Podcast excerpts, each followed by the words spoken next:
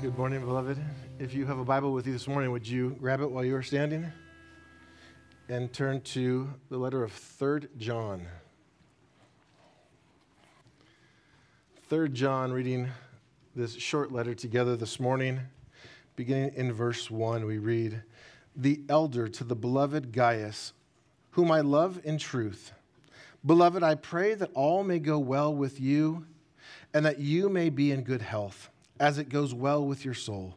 For I rejoice greatly with the brothers, or when the brothers came and testified to your truth, as indeed you are walking in the truth. I have no greater joy than to hear that my children are walking in the truth.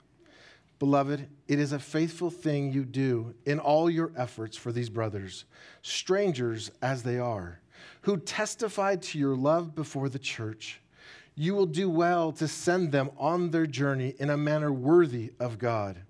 For they have gone out for the sake of the name, accepting nothing from the Gentiles. Therefore, we ought to support people like these, that we may be fellow workers for the truth.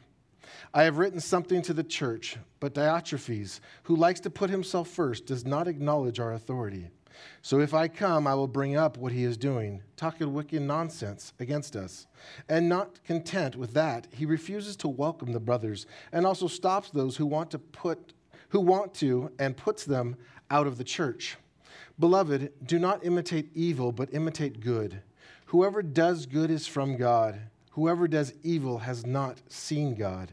Demetrius has received a good testimony from everyone and from the truth itself we also add our testimony, and you know that our testimony is true. I had much to write to you, but I would rather not write with pen and ink. I hope to see you soon, and we will talk face to face. Peace be to you. The friends greet you. Greet the friends, each by name. Here ends the reading of God's holy, inspired, inerrant, and infallible word. Let's pray together. Father, we praise you for the truth the truth that is found in your Son, Jesus. Out of your love and out of your mercy, your Spirit has revealed to us that Jesus is the truth. We thank you for being able to gather together this morning as the church, the pillar and buttress of the truth. We ask you, O oh God, to teach us from your word this morning, that we would glorify you by walking in the truth. In Jesus' name we pray.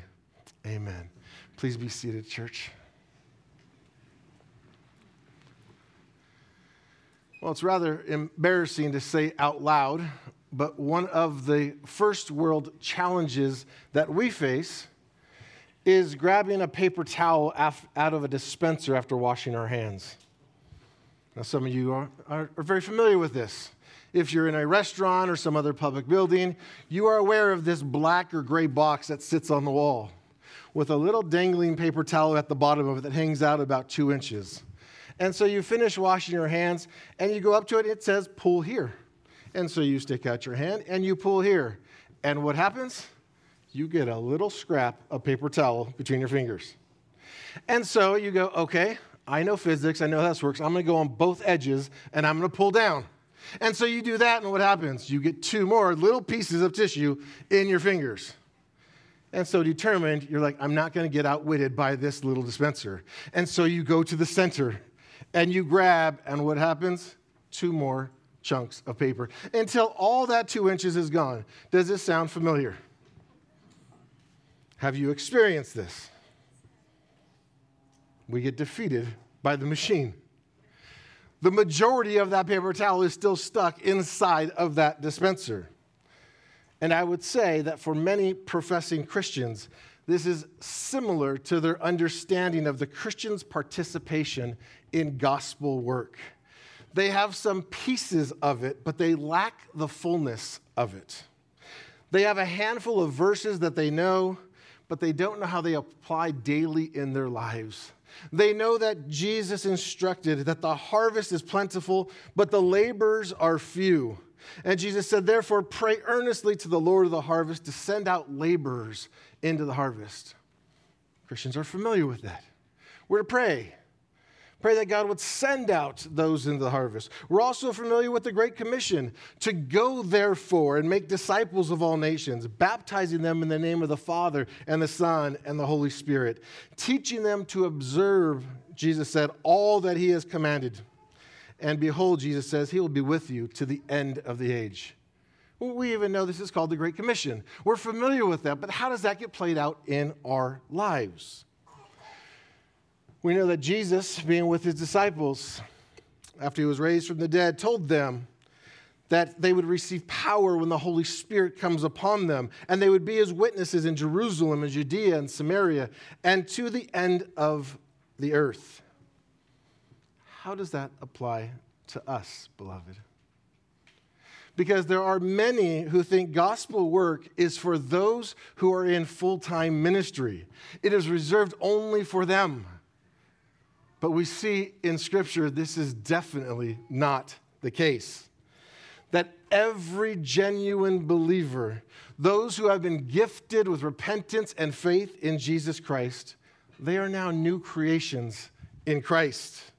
Their lives have been radically redirected from paths of destruction to paths of righteousness, from lives of falsehood to lives of truth. And such, every believer is now called to be a fellow worker for the truth. That's the title of this morning's sermon Fellow Workers for the Truth. This morning we're looking at the first half of this letter of 3rd John. If you've been with us, you remember that we began back on January 1st with John's first epistle. And we've studied through that in many Sundays together, where John wanted to give us the assurance that we have salvation in Christ that assurance cannot be taken away. And he gave three tests throughout that letter, and many of you are so familiar with that by now. He gave the truth test that every believer has a God given ability to testify to the truth about who Christ is, that he is the second person of the Trinity, that he is the one who took on flesh and came and dwelt among us to live a perfect life and to give his life as a perfect sacrifice. But John also unpacked the love test. That everyone who genuinely knows the truth about who Jesus is loves like Christ loves. And they demonstrate their love for God by a love for God's people. And the third test that we studied through that was the obedience test. That those who genuinely know the truth and demonstrate love, their love is an example being demonstrated that they obey God. Their obedience testifies that they truly love God.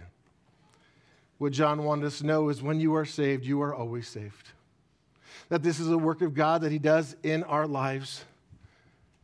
It is for our good, but it's for His glory. And what God begins, God completes. And He wanted you to have that assurance of salvation in Jesus. Last week, Sean took us through Second John, and we looked at that letter of Second John, where John then goes on with that same theme and says, believers are to walk in truth and love. That truth and love are two sides of the same coin. That believers are to walk in both of them. That the truth cannot be demonstrated in the absence of love, and love cannot be demonstrated in the absence of truth. And this morning we'll be looking at the first half of John's third epistle, where truth and love are continuing as a theme to John's writing. Now, before we get into looking at what he writes here in 3rd John, let me give you a little bit of background about this letter. For those of you that love trivia, this is the shortest book in the New Testament. In the Greek, there are only 219 words in this letter of 3rd John. It is so short, it's often referred to as the postcard epistle. Many of you are still familiar with postcards, right? You only write so much on that postcard. We know that one of the early church historians, Eusebius, he recorded that 3rd John was written after John was released from the island of Patmos. And so, if his recordings are accurate, this means that this letter is the last written book in the New Testament. And it's a short letter. And as we just read through it, we can quickly see that the letter revolves around John's description about three men and their reputations Gaius, Diotrephes, and Demetrius. This morning, we'll be looking at John's description of Gaius. He goes and he commends this man named Gaius in the first opening eight verses. And to help us understand it a little bit deeper, understand the context, missionaries, those who are sent out by the local church to preach and teach the gospel, would rely on the hospitality of other believers to take care of their needs. This concept of hospitality underlies Jesus' charge when he sent out the 70. In Luke chapter 10, verses 4 through 7, Jesus told the 70 as he sent them out carry no money bag, no knapsack, no sandals, and greet no one on the road. Whatever house you enter, first say, Peace be to this house. And if a son of peace is there, your peace will rest upon him. But if not, it will return to you. And remain in the same house, eating and drinking what they provide, for the laborer deserves his wages. Do not go from house to house. These were the words of Jesus. And later in the book of Acts, we would see time and again the hospitality that was shown to Peter, Paul, and the others allowing them to stay in their homes and providing for their needs. But sadly, the scripture also tells us that all who traveled as missionaries were not proclaiming the truth. Last week, we saw in John's second letter a warning a warning of who not to show hospitality to. If you look back, I'm sure it's just one page to the left in your Bibles. In Second John, verses 8 through 11, we read John writing, he says, Watch yourselves so that you may not lose what you have worked for, but may win a full reward. Everyone who goes on ahead and does not abide in the teaching of Christ does not have God. Whoever abides in the teaching has both the Father and the Son. Now look at verse 10. If anyone comes to you and does not bring this teaching, do not receive him into your house or give him any greeting. I mean, do not provide for him. For whoever greets him takes part in his wicked works. And so, how were believers to discern whether this person is proclaiming truth or not? Well, obviously, one is if they have heard them speak, they should be able to understand and discern truth. But one of the common practices in the early church is that letters of recommendation would be sent with missionaries so they can give to the local church that they're visiting and that local the sending church would commend them unto them that they would vouch for their theological credibility so they know we can listen to this individual. Now this practice was put in place so believers would know who to receive and support and also who to reject and not support. And so as we look to this text this morning we see that John begins this letter the same way he did Second John, referring to himself as the elder. He says, the elder. John is most likely in his 80s at writing this. So, those of you that are advancing in age, John is still very active in serving the church. And so he's actively still serving, he's writing, he's carrying for other believers. But though he is old, and we could say he is an elder by age, it's more looking to his spiritual care of being an elder. He is the last standing of the apostles. He is the one who is left. He is not an elder, he is the elder. And it shows his spiritual care for Gaius as he writes this letter. And so we know that his name is Gaius, who is the recipient of this letter. But, church, we don't know anything else about this man. We have no other details of this Gaius that John is writing to. You say, well, no, I'm pretty sure I've seen this name before in Scripture. Well, you'll find it in Romans. You'll, you'll hear of a Gaius of Corinth. You'll, you'll hear of a name, Gaius, in Acts a couple times. There's Gaius of Macedonia, there's Gaius of Derbe. Well, one little fact about the name Gaius it was one of the most common names in Roman society. And so the Gaius that John is addressing should not be assumed to be any of these other Gaiuses that we've heard of. It would be like reading a letter from the last decade that was addressed to somebody in the church named John. You go, well, is that John MacArthur? Is it John Piper? Is it our beloved John Leader? Or, is it some less notable of all the thousands of less notable Johns who are serving in a local church? All we know is that John commends the actions of this Gaius, that he is walking in the truth. And he opens up in this letter with this continued theme of truth and love. In the opening eight verses, he uses the word truth five times.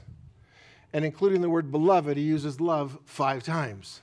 It's a common theme of John's. So look to your Bibles with me as we look at the opening of this letter in the first four verses.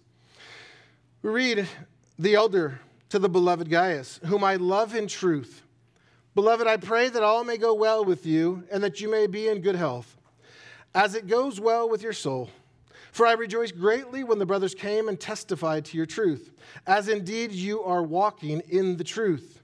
I have no greater joy than to hear that my children are walking in the truth. From the very beginning, we see that John's affection for Gaius is clearly seen as he refers to him as beloved multiple times. And what's this love based upon? John says it's based upon truth. It's truth of the gospel. It's the truth of Jesus Christ. It's truth that salvation is by grace alone, through faith alone, in the finished work of Christ alone. This is the truth that he speaks of. It is the truth that brings genuine Christians in real fellowship one with another, like a fine tapestry. We are woven together beautifully in Christ. We see in verse 3, John writes that he has received a good report about Gaius from some of the missionaries. Well, this is interesting because Gaius has done these actions in private. But what he has done in obeying Christ and loving Christ and demonstrating love to these missionaries in private has become a public testimony of the genuineness of his faith. Note that Gaius was not commending himself. He wasn't saying, Look what I've done. Everybody know who I supported. Look how much I gave. But it was from their very mouths that they boasted in him.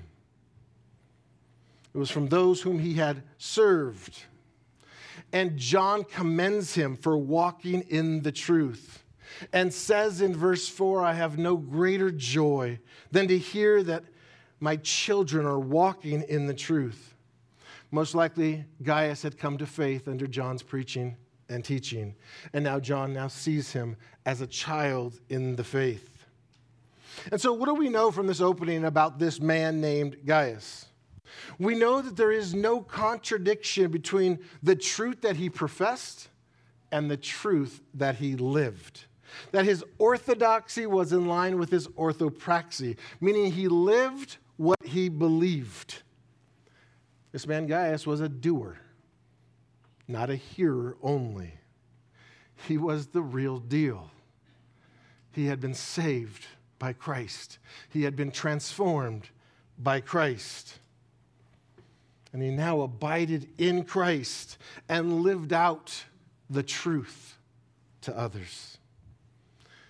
Gaius' life is evidenced by his love. And his love is a demonstration that he was first loved. Christ loved him. Beloved, Christ loves you. And so, what was it that he actually did? What, what is he being commended for actually? Well, what does it look like? Well, look with me at verses 5 through 8. John continues, says, Beloved is a faithful thing you do in all your efforts for these brothers, strangers as they are, who testified to your love before the church. You will do well to send them on their journey in a manner worthy of God, for they have gone out for the sake of the name, accepting nothing from the Gentiles. Therefore, we ought to support people like these, that we may be fellow workers for the truth. So, what was Gaius being commended by John for? For being a fellow worker for the truth. And what exactly did he do? He faithfully supported missionaries. He faithfully supported those who were preaching and teaching Christ. He was one who was hospitable. He welcomed them to stay in his home. He fed them and provided for their needs. And he most likely prayed for them and encouraged them.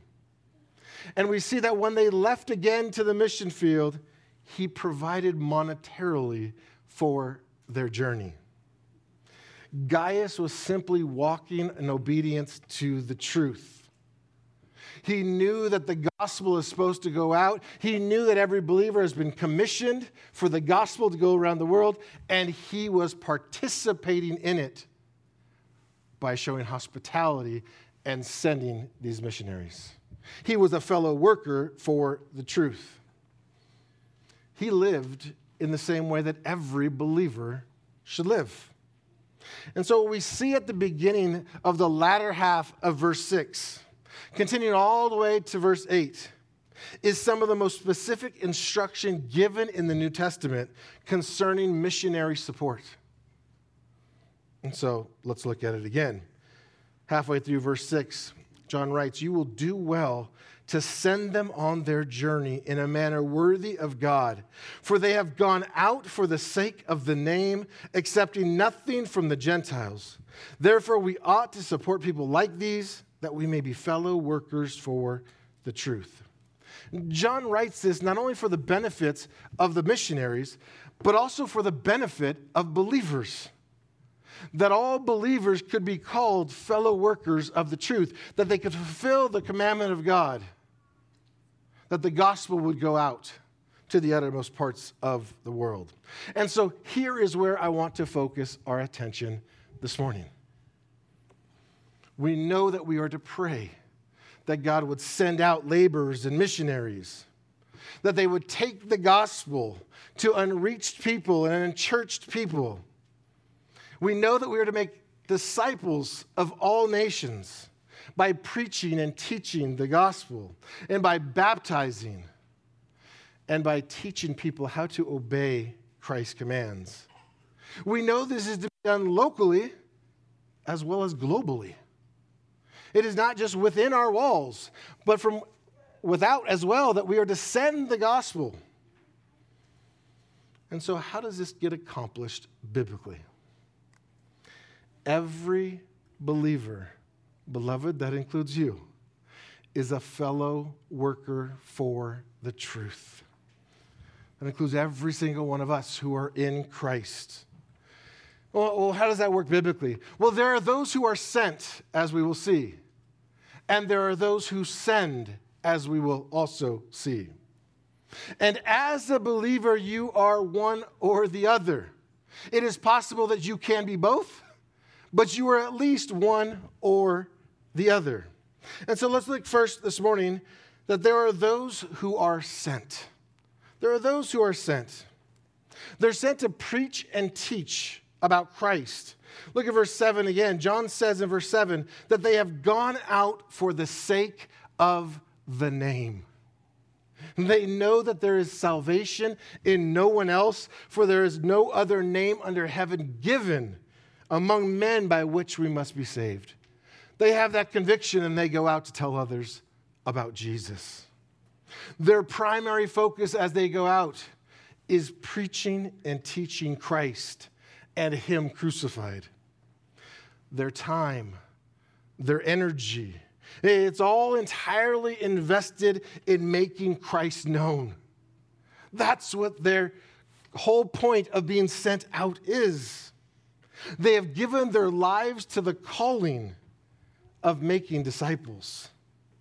And like Paul, their mission is to bring about the obedience of the faith for the sake of Christ's name among all the nations. That's how Paul writes about his mission in Romans chapter 1, verse 5. Later on in Romans, and you could turn there, we read it as one of our public readings this morning, in Romans chapter 10. I'll give those of you that want to flip there a minute to flip there. Romans 10 We'll read, reread part of what we read this morning. In Romans 10, we get to verse 9.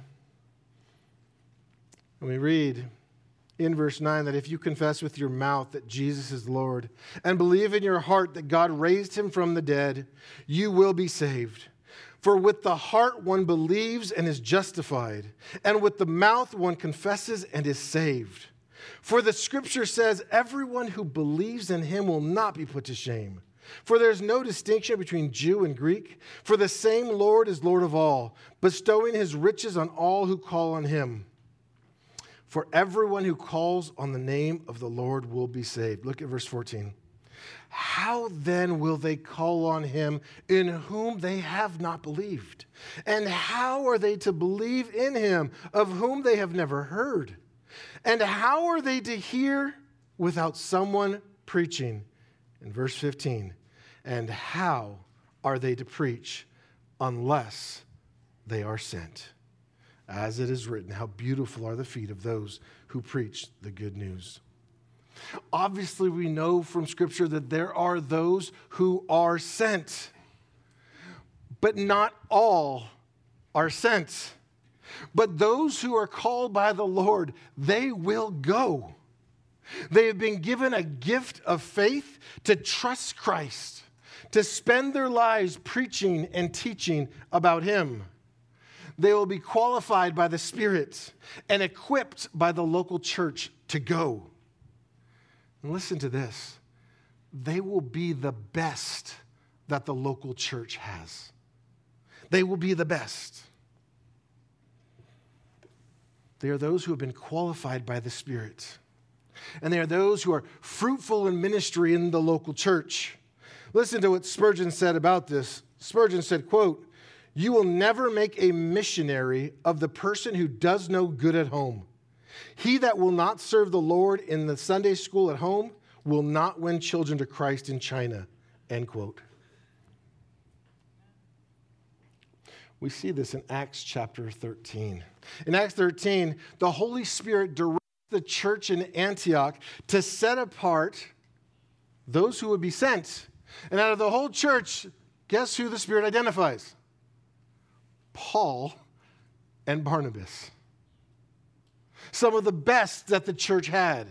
They are the ones to be sent. They are biblically qualified to preach and to teach and to lead. They are those who the Spirit has qualified with all of the qualifications for an elder that we see in 1 Timothy 3 and Titus 1. And I was preparing this week, I read an article by Nine Marks. It was written by Pastor Steve Jennings. He's a pastor who pastors in the 1040 window. Pastor Steve writes this. He says, quote, there are many times when I want to say, stop to the, to the Western church. Stop sending them. Stop sending underqualified missionaries. He later continued in the article. Here's the question I wish more churches would consider Why would you send someone to plant churches abroad who you would never hire as a pastor or nominate as a lay elder? Why does it seem that passion, quote unquote, rather than proven faithfulness the main, is the main criterion for sending men and women to support those church planters? Here's a man who is frustrated. He is in the mission field, and those being sent to him are unqualified individuals, those who are not fruitful in ministry. See, biblically, as Paul and Barnabas are set aside or set apart by the Holy Spirit, it should be the best. It is those who are faithful in the local church. Those are the ones the church should affirm the calling they have upon their life, and therefore the church should send them. So, do you believe that God is calling you to the mission field? Maybe you believe you're being led to, to plant a church somewhere. I would say this if so, following the biblical model, are you faithfully using your gifts and serving this church? That the body here could affirm that calling upon your life. Are you seeking to grow in your abilities to serve Christ? Have you spoken to the elders about your desire?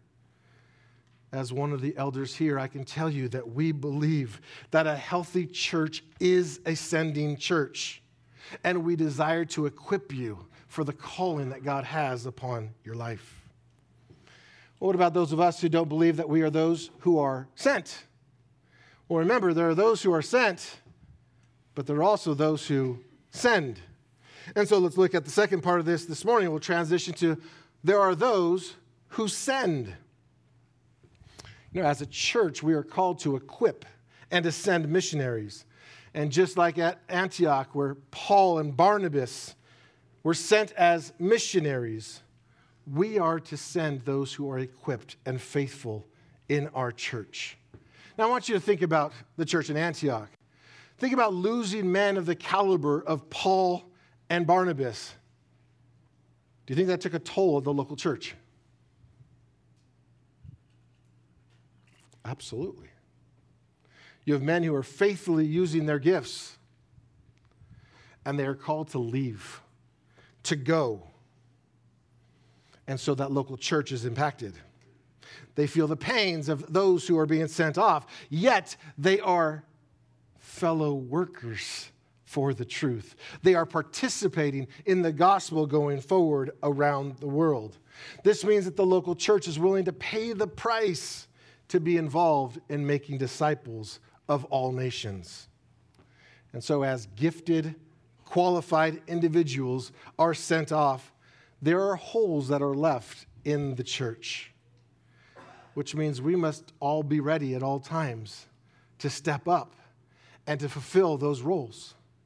That God has gifted each of us for the health of the body, so that if He sends some out, He has those within the body with the gifts to step into the roles of those individuals. Well, how do I know? How do I know if I have those gifts? Start serving. If you are not actively serving the body, start serving.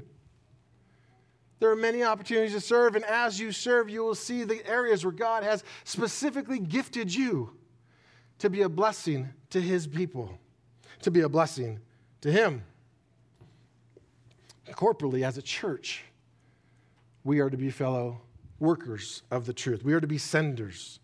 We glean from that same article, that 9Marks article that I referenced earlier. I have a longer quote I want to read because Pastor Steve goes on and concludes with seven suggestions on how to prepare people to go to the nations. And so I want to read those to you. The first thing he says is teach them well so that they will be able to teach others well. Don't send them until they have shown that they can do the same, based upon 2 Timothy 2 2. Secondly, he says make sure that they are able to articulate sound doctrine and refute false doctrine. An inability to answer objections and correct falsehood is a recipe for disaster when encountering other religions or worse, other errant missionaries, based upon Titus 1 9 and Ephesians 4 14. Thirdly, he says, make sure they're able to submit to biblical authority. Are they mavericks who have never really had their autonomy challenged? If this is the case, they need to spend time gladly submitting to accountability before they can be sent with confidence, based upon Hebrews 13 17 and 18. Point four, he says, is connected with point number three. It's the need for proven godly character. This is something that can only be ascertained over an extended period of close interaction and persistent discipleship, not a session with a counselor and a personality profile. Unchecked sins get worse on the front lines, not better, based upon Hebrews 12 1. Fifthly, he says, if you would not make a man an elder in your church, then don't send him to plant churches anywhere much less overseas. If you are sending someone who isn't elder material or isn't quite there yet, then I would suggest sending them somewhere with an established church where you know their spiritual development and ministry will be seen by faith, will be overseen by faithful shepherds, based upon Hebrews 10, 24 and 25. Two more points that he has. Point number six the aim of every pioneer worker you send should be one of two things joining an existing church, or gathering believers to start a new church as soon as possible. If there is no church, then I would suggest moving with a core of people as opposed to individually. No Christians were meant to be alone. Ecclesiology and missiology should be inseparably intertwined. Churches plant churches. And seventh, he says, finally, let there be consensus in the sending church that these people being sent are called and ready. This will safeguard the ones being sent and give them an amazing boost of encouragement that they are part of something bigger than their own ambition, which can easily fade or redirect quickly, based upon Acts 13:3. So this is a man who is in the mission field. He knows what it's like. He knows what it's like to receive missionaries that are unqualified. He says, send your best. Prepare them well. And beloved, this is the type of church that we aim to be. We want to be a church that equips and sends those who are called to go. We want to send those who are qualified, those who are equipped and currently demonstrating their faithfulness and fruitfulness in the church.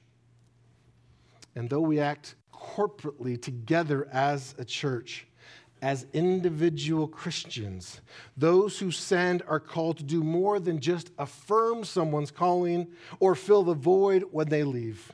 Look back to our text this morning. The latter half of verse 6, John says, You will do well to send them on their journey in a manner worthy of God. What is John referring to here?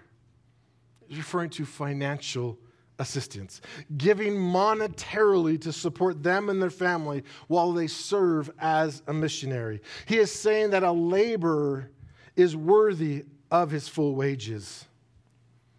And John continues in verse 7 and points out that the missionaries sent out should not depend on Gentiles or, or unbelievers. They should not go to unbelieving secular groups or non believing individuals to look for support for their mission. Because the biblical model is that the church, through fellow believers, fund missionaries. That's what we see in Scripture. Missionaries depend on God to provide for them by using his people to generously support them. They depend on God. I spent, my family and I spent a short stint in Germany as missionaries for a year every month we would look into our checking account, and money appeared there from fellow believers who supported the work. We cried out to God, Lord, provide, and as we looked, He provided through His people. And so there are those who are sent, and there are those who send. And if you are one who is sent, you need those who are sending. You need those who are behind you.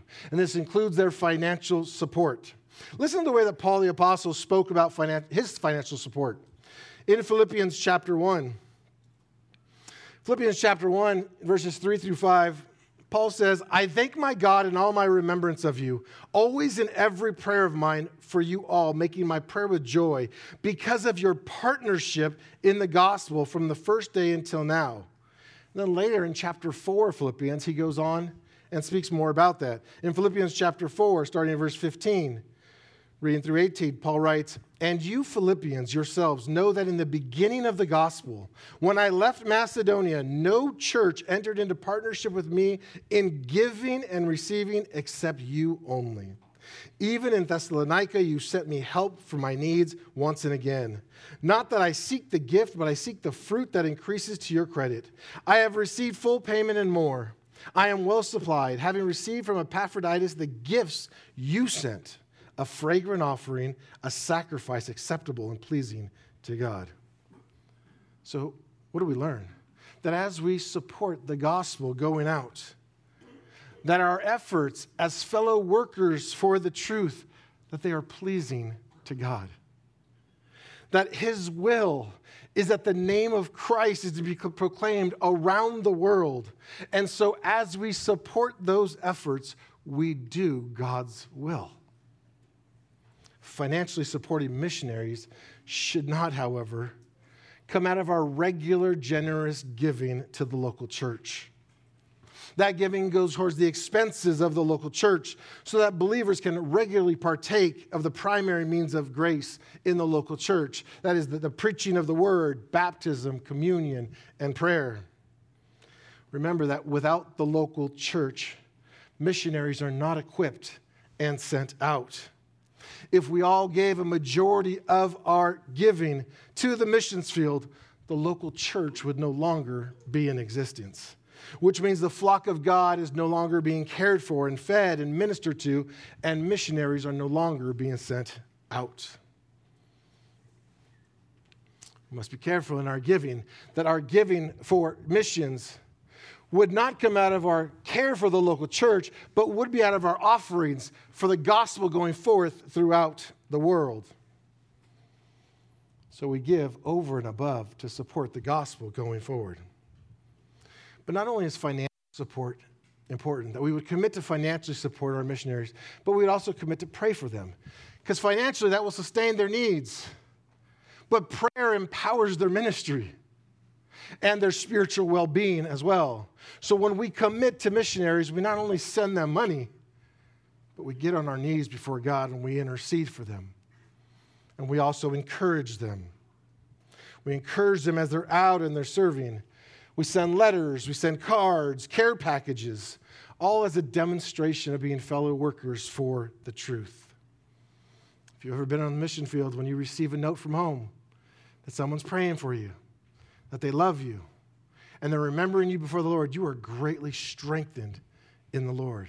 What would be so simple to us of spending five minutes to write a little card pays great dividends in the life of someone who's out on the mission field. And so we care for them. So missionaries also at times come back and they visit. And when they come back and they visit, we show hospitality. We open up our homes as Gaius did. We provide for their needs. We feed them. We care for them. We provide for them during their stay. But this would also extend our hospitality to those who need a time of rest and relaxation. There are those who extend their vacation home or their timeshare to missionaries so they can take a break from the mission field and go and be refreshed with their families.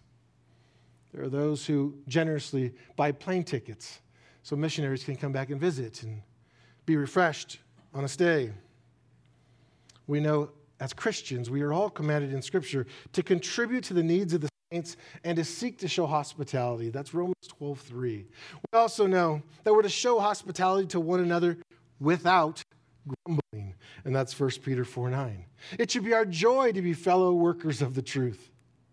That we would come alongside those who are the sent ones, those who are being sent out by the church, and we would care for them provide for them. And so, whether we are the ones being sent or we are the ones who are sending, we are fellow workers for the truth. But we all need to be actively participating. Are you being sent? If the answer to that is no, then guess what? You're a sender. That's how you participate. And so we believe that healthy churches plant healthy churches. And to this end, we have actively begun setting aside monies so that we are ready to financially support those who God qualifies and calls as missionaries to be sent out from this church to go and preach and teach and plant churches. We also have continued our financial support in partnering with African Christian University as the gospel goes out through that university. Many of you are familiar with that ministry and Voddie Baucham being the former president and Conrad Mbewe being the current president, the gospel definitely goes out through African Christian University. And so if you are not being sent, you are actively sending. If you want to continue in that participation of actively sending, we do have a missions fund at the church, and you can earmark any special offerings with missions. And that is specifically allotted just for missions, it goes nowhere else. And so, if that is something that God puts on your heart as a sender, then be sure to earmark for missions. But you can also individually support missionaries through organizations like HeartCry Missionary Society. That's where Paul Washer serves. And he plants churches in areas of unreached people. We're all to be involved in the gospel going out. Beloved, you are fellow workers of the truth. So, as we look to Gaius' example this morning, as John commends him, and we be encouraged by his example of walking in the truth by his faithful support of missionaries. And so, as I prepare to close us in prayer, let us take a quiet minute to consider how the Lord would be stirring us to respond as fellow workers of the truth. Let's bow our heads together.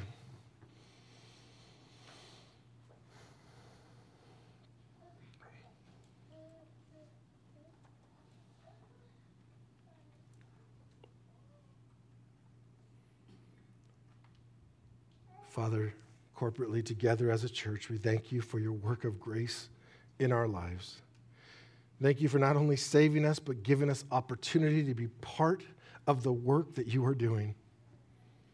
Oh God, help us to find great joy in being fellow workers for the truth.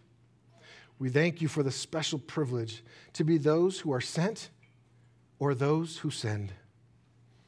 I ask, oh God, that you would help us as a church body to raise up and send out the best you give us so that the name of Christ would be proclaimed far and wide from this little church in San Diego. It's in Jesus' name that we pray.